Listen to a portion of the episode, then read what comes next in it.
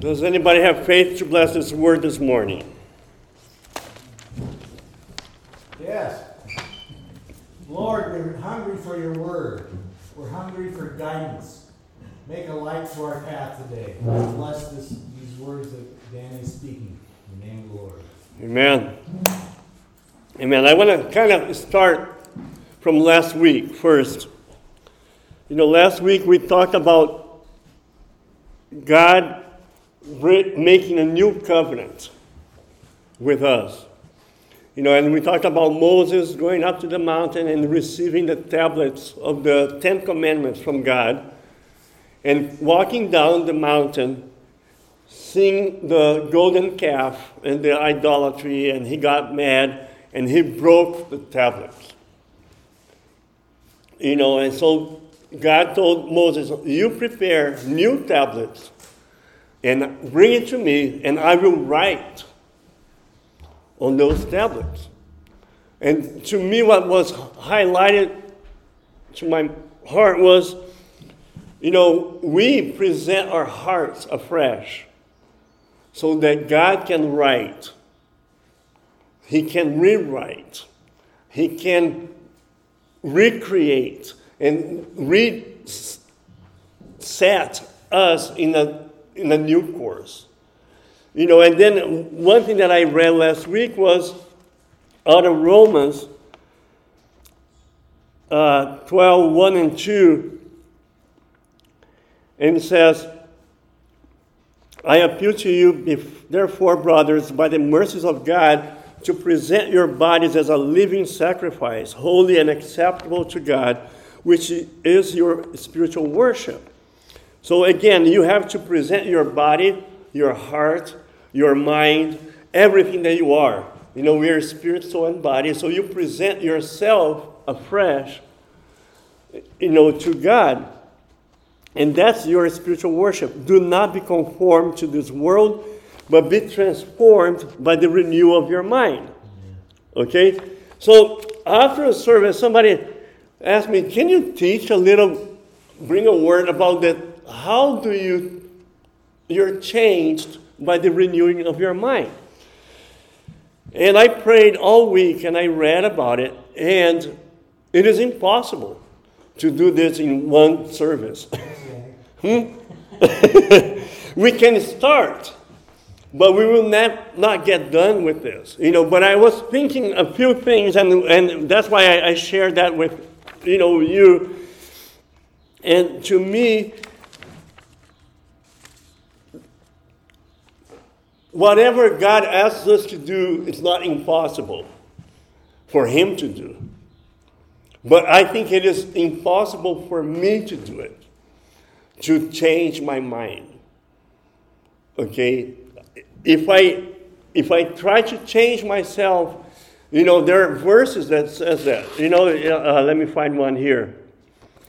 Jeremiah 13, 23 it says, Can an Ethiopian change the color of his skin? Right? Can a leopard take away its spots? Neither can you start doing good if you have always done evil. We cannot change. We cannot change ourselves. We, we I mean, we try. There are a lot of self help books, right? People trying to discipline themselves, their, their, their minds or their bodies you know, and people are always looking to change, and a lot of times you just get to a, a wall and you cannot change yourself. You know, but I think that for God it is possible that He can, like He promised in Jeremiah, I'm going to make a new covenant, I'm going to remove the heart of stone, and I'm going to give you a heart of flesh, and I'm going to write my laws, my words in your heart. So God is looking to do that. The problem is that how do I get to the place where God can actually rewrite or tr- transform my mind? So here's some of my thoughts, okay? For there to be a transformation or a renewing of my mind, first, I need to be humble enough to recognize that I do not know everything. I need to be humble enough to know that people may know things that I don't know. You know, it's like I, I keep thinking about the, the story of this Japanese warrior in Second World War. That it took 18 years after the end of the war for him to trust that everything had changed. You know, because he was so set in, in his ways that he could not believe anybody. And I think that the emperor had to go himself to that little tiny island and to finally confirm to him hey, all the pamphlets and everybody that I've been sending you here for 18 years, they were telling you the truth. Because he would only believe the emperor, because he was completely committed to a way of thinking. So this is facts. This is, uh, I, I, watched a movie about this. So in his isolation, in living in that one island, he, he did not change for 18 years and he kept fighting the war. Okay, so this is facts. I'm not making this up. So in my isolation, I will not change. You know, so I need to be exposed to a different mind. You know, it's like a, a computer. If you don't download new information, your computer is going to only have that information that you had in the past. And the same with our mind. If we don't receive a new way of thinking, a new mind, and then, then you, you can go do a search and mind and says, we put on the mind of Christ. You have to bring a way of thinking for you to change. You know, it's a we, you know, a new thinking for a new day. You know, you have to change the way you, you thought before by bringing a new way of thinking. How do we do that? That's the million dollar question, right? But first of all, I think that it has to start with an understanding that Number one, his ways are not our, our ways. You know, and his thoughts are not our thoughts. But he is willing to give us his ways of thinking. My question is how do I change and how do I receive that? You know, because if, again, like the example of the guy in the island, if I am isolated, not listening to, you know, like those that the emperor sent, you know, pamphlets by helicopters saying, hey, the war is over. You know, and then he sent people and other soldiers came with the news, hey, this is, and he, he could not change. So he, you ha- I have to trust in a new way of thinking. Okay? So what else? Here. Yes. Good. And so, I mean, I trust that there is a new way of thinking, but I have to change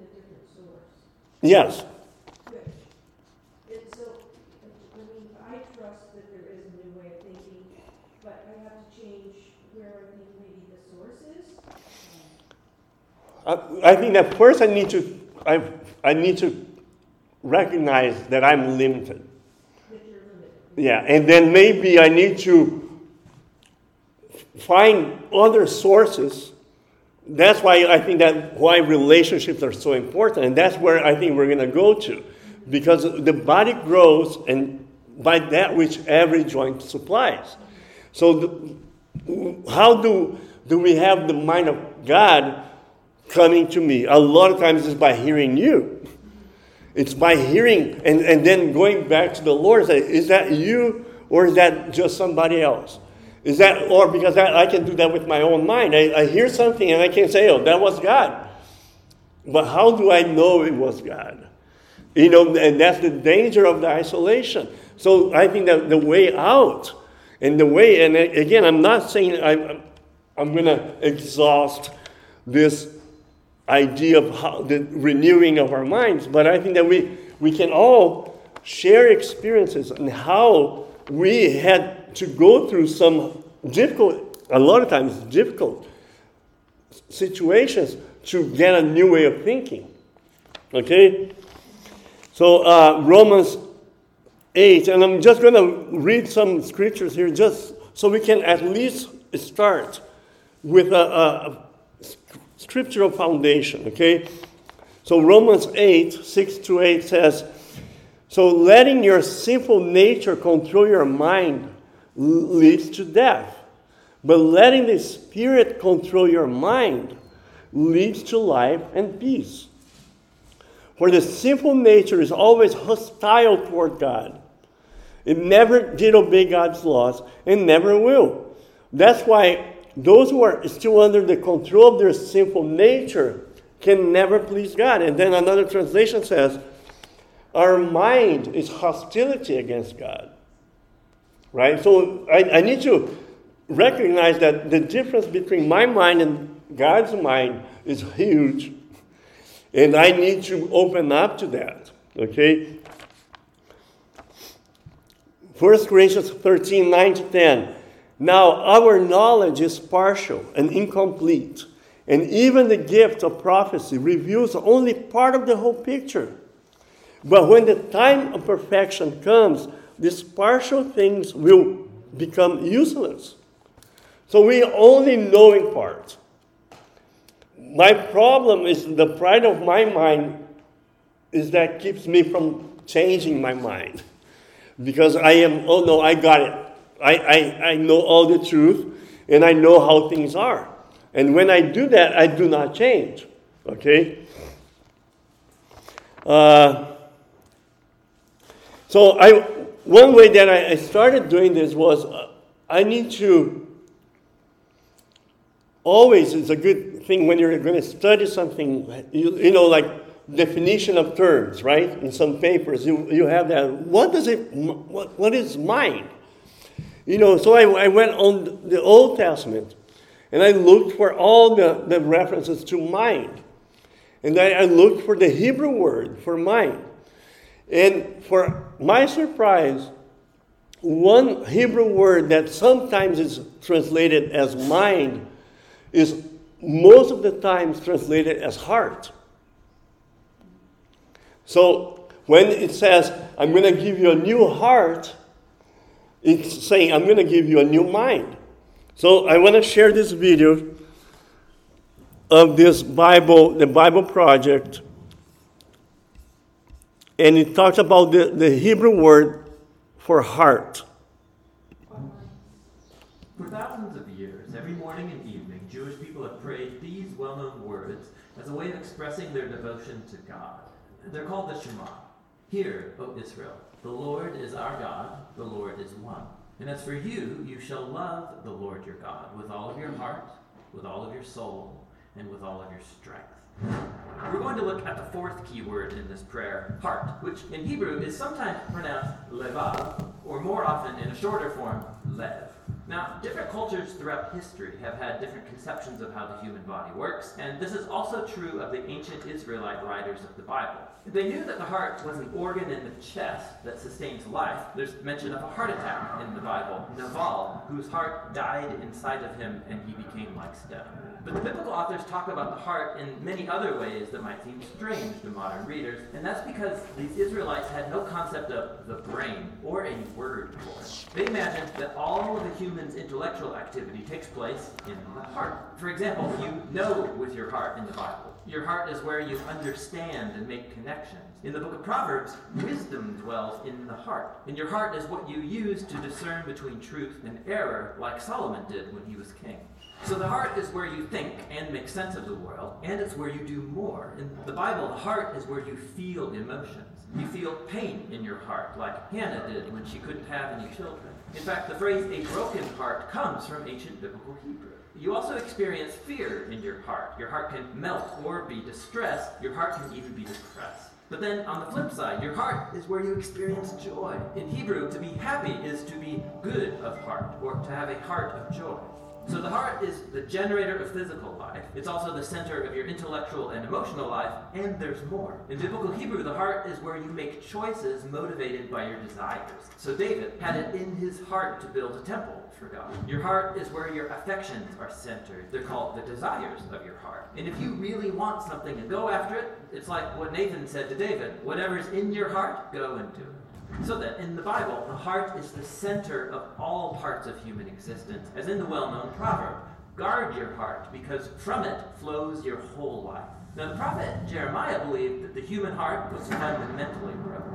He said, The heart of a human is deceitful above all, irreversibly sick. Who can even understand it? He had watched a whole generation turn away from God. They started sacrificing their children as if that were a good thing. So, this is why, in the imagination of the Hebrew prophets, the only hope for humanity is the total renewal of the human heart. Moses predicted that if Israel was ever going to love their God, their heart would need to be circumcised, which is a very vivid and surprising metaphor about removing evil and stubbornness from the human heart. David, after he committed murder and adultery, pleads with God to create in me a pure heart.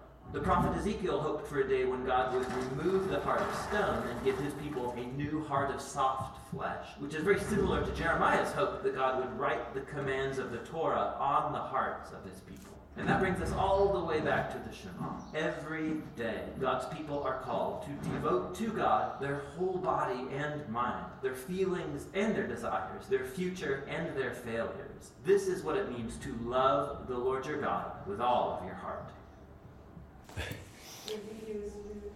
Yeah, I like this because to me, now next time you read the Psalms or you read the Old Testament, and you, you can interchange the word heart and mind.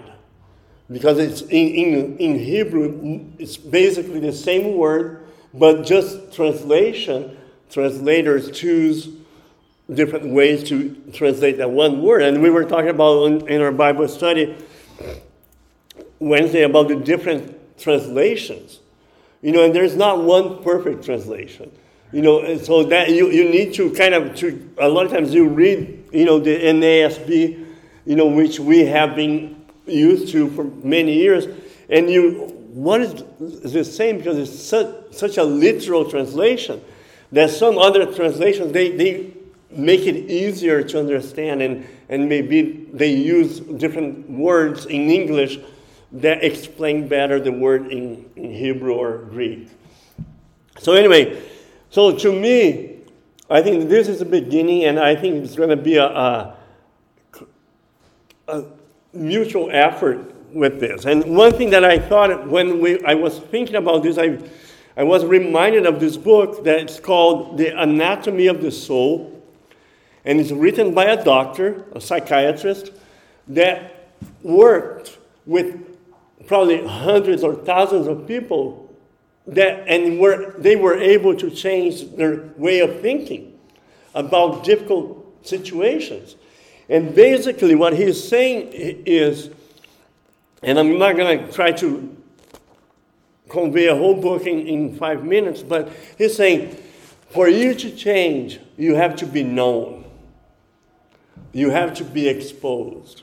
You have to be honest. You have to confess. So the change comes in, the, in relationships when you receive, first, you are heard and you're known, and then you, you're not ashamed, you know, and you're, you're able to become honest and you're, you're, you confess, like James says, are you, are any of you suffering hardships? You should pray. Are any of you happy? You should sing praises. Are any of you sick? You should call for the elders of the church to come and pray over you, anointing you with oil in the name of the Lord.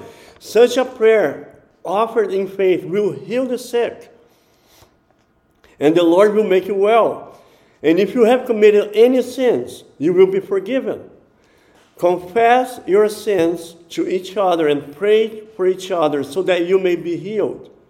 The earnest prayer of a righteous person has great power and produces wonderful results. And to keep it short, I want to read just a, a couple quotes from this book to begin with, okay? Uh, and then we, we can share or talk a little bit about this. Why can it be so difficult to connect with God emotionally? Simply put, our emotional response to God is often clouded by our own stories and implicit memory activity.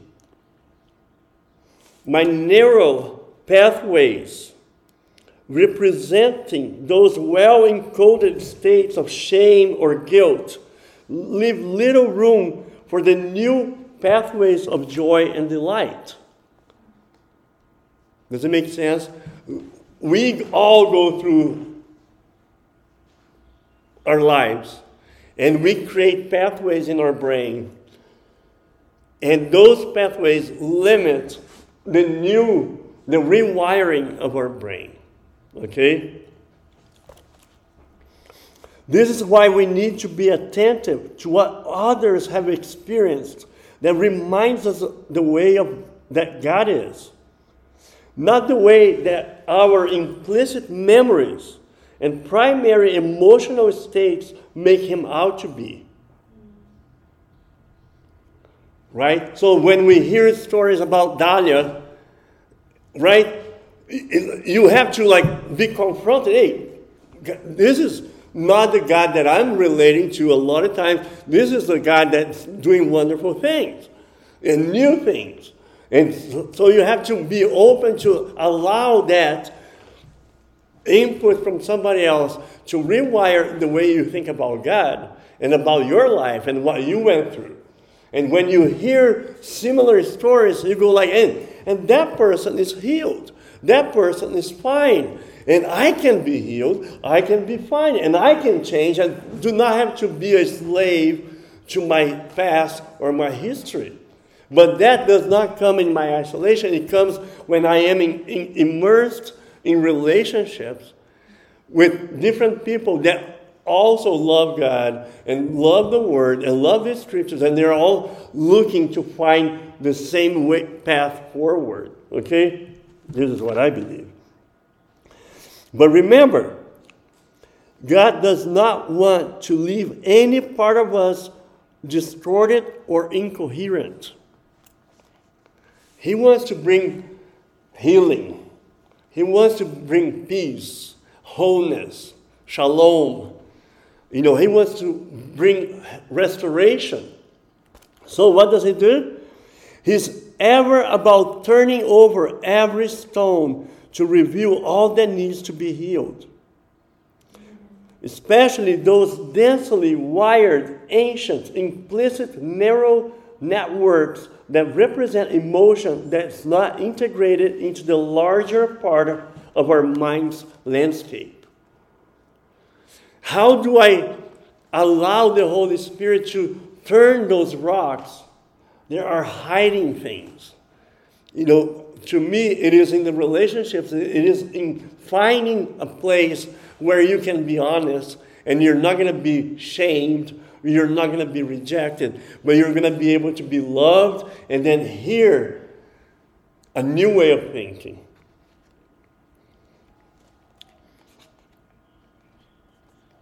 Okay, I'm going to read. This is.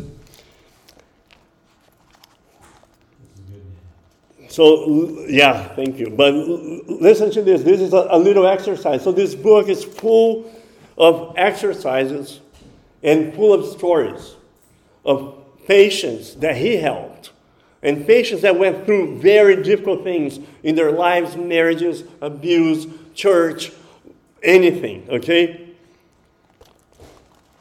If considering God's emotions feels foreign to you, you may want to engage in an exercise that may help bring you closer to feelings, to feeling what God feels.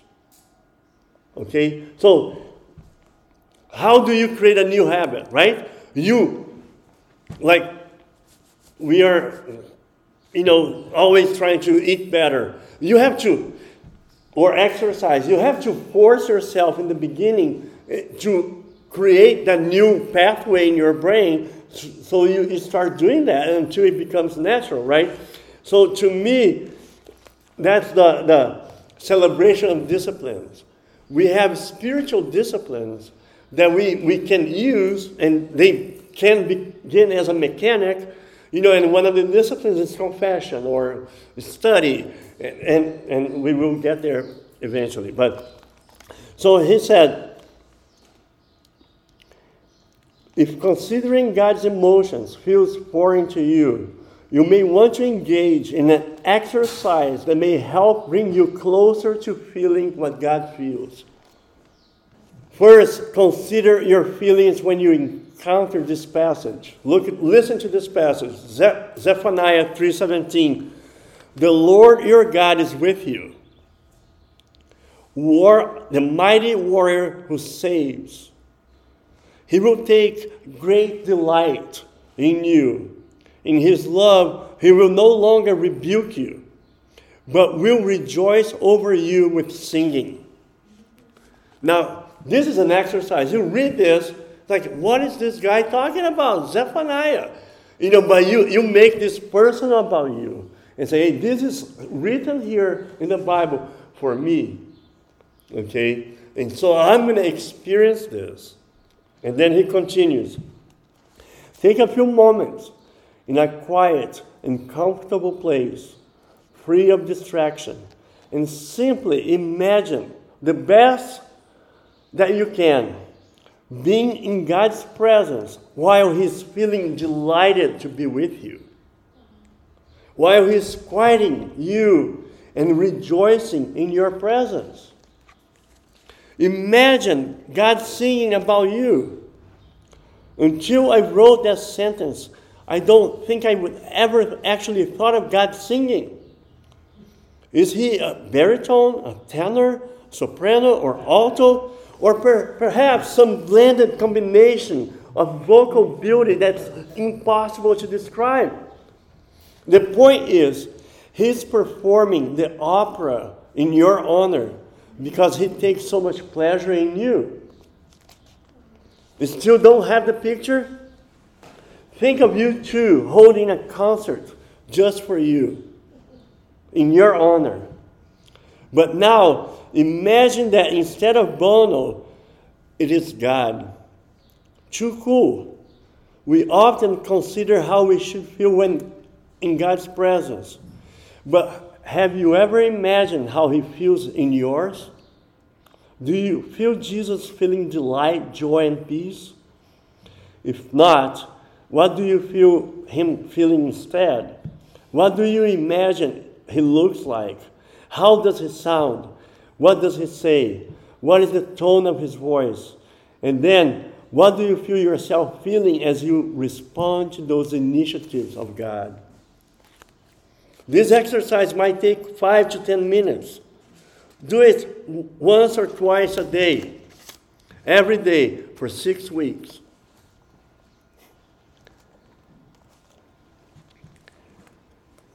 So, to me, and we will stop here for today, but I want to I wanna experience this transforming of our minds, of my mind.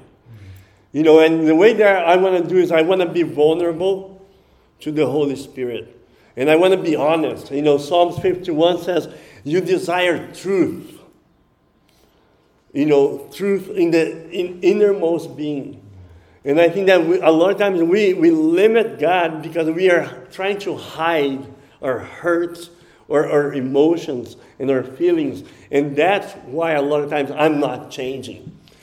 Because He's willing to take those emotions the way that they are, raw emotions, with confession, and then help me to think about all of that the way that He thinks and see myself the way that He sees myself. And a lot of times, like I said, a lot of times I will change the way I see myself and the way I think about myself when I'm open for the way that people relate to me and the way that people see me. That's completely different than the way that I see myself. Anyway, this is what I had for this morning. But we bless this. You know, let this be a, a Lord, we want to change. You know, and, and I think that the answer for my change is in the relationships. You know, I'm going to read a, this quote here from a message called Transformed by Exposure. Uh, he says, John Stevens says, I don't think we necessarily change by changing our circumstances or through some kind of self discipline. I don't want to suppress one thing in my old nature, only to see that nature spring up and express itself in another way. If the old nature is suppressed in one way, it will express itself in another.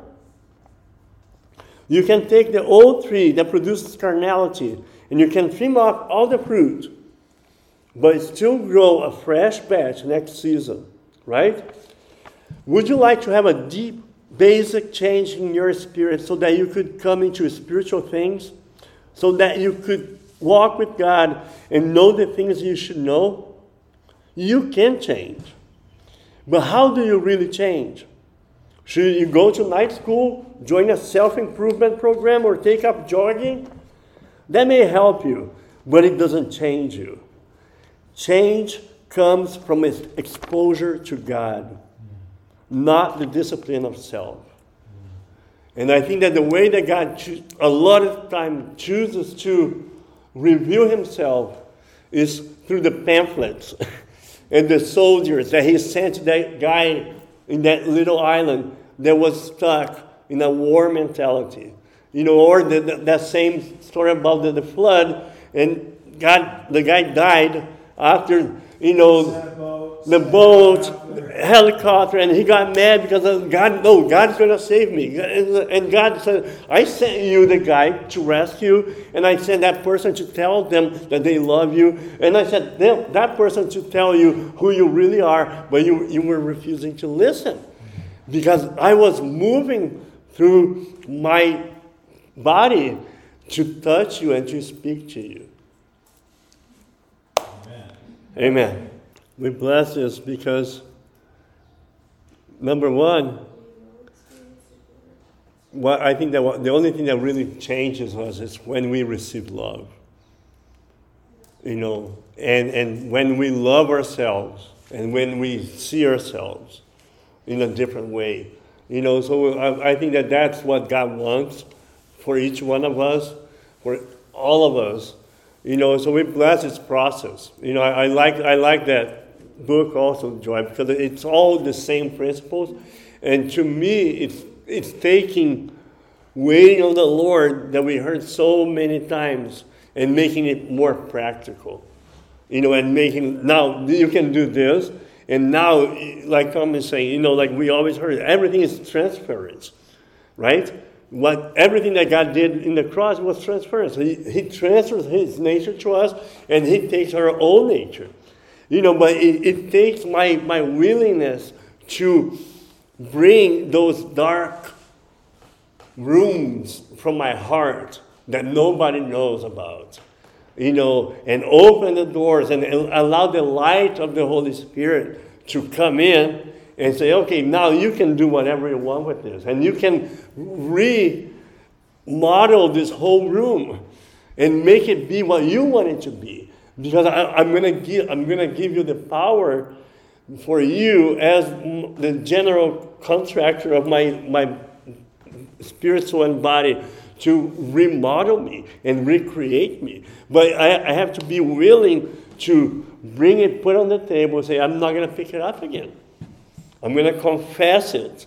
But confession means I'm going to not confess because I want to keep bragging about what I suffered. I want to confess so that I receive the healing back and I receive the forgiveness and I am changed by, by, by the confession, by the sincerity.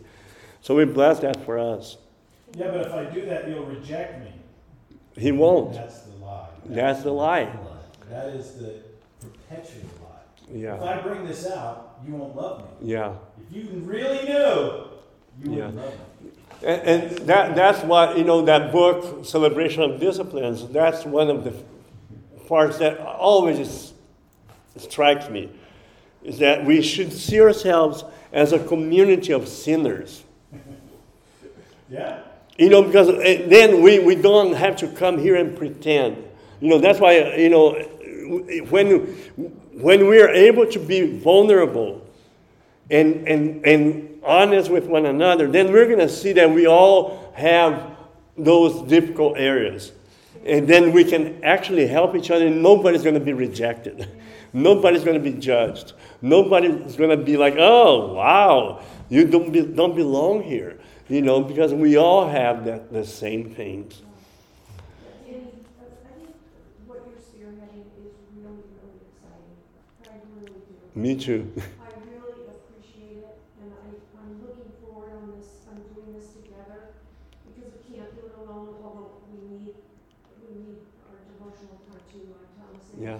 But what you're doing to me is you're bringing the scriptures, you're bringing the word, as you've studied it, and you're bringing it down into the trenches where we are. And that's what people, authors like Brennan Manning did, and others, you know, others, and you're doing it. And, um, that's what I long for. And so I respond with an open heart, I respond with vulnerability. I was, you know, Manning says, thank God I'm like oh, all men. Yeah. And that's the way I feel. I am Yeah. like oh, all men, and I, I need this. Yeah. And we're going to do this together. Yeah, We're, we're going to do this together. This is not going to be, you know, it's not just a, a lot of, you know, it's a, a lot of books that I read, or, you know, this is going to be us coming together and being a body, you know, building itself up by that which every joint supplies, because I am changed when I am exposed to God, you know, right here, you know, and, and we're going to keep changing when we have a, a, a revelation of God, you know, and that can come anywhere through anybody. Amen?